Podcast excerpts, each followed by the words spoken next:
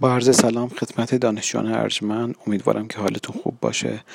خیلی خوشحالم که بعد از مدتی نسبتا طولانی و غیبت طولانی مجددا تونستم در خدمتتون باشم.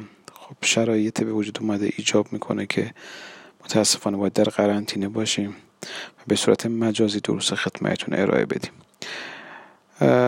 من سعی می‌کنم انشاءالله همانند کلاس های حضوری به بهترین نحو مطالب خدمتتون عرض بکنم.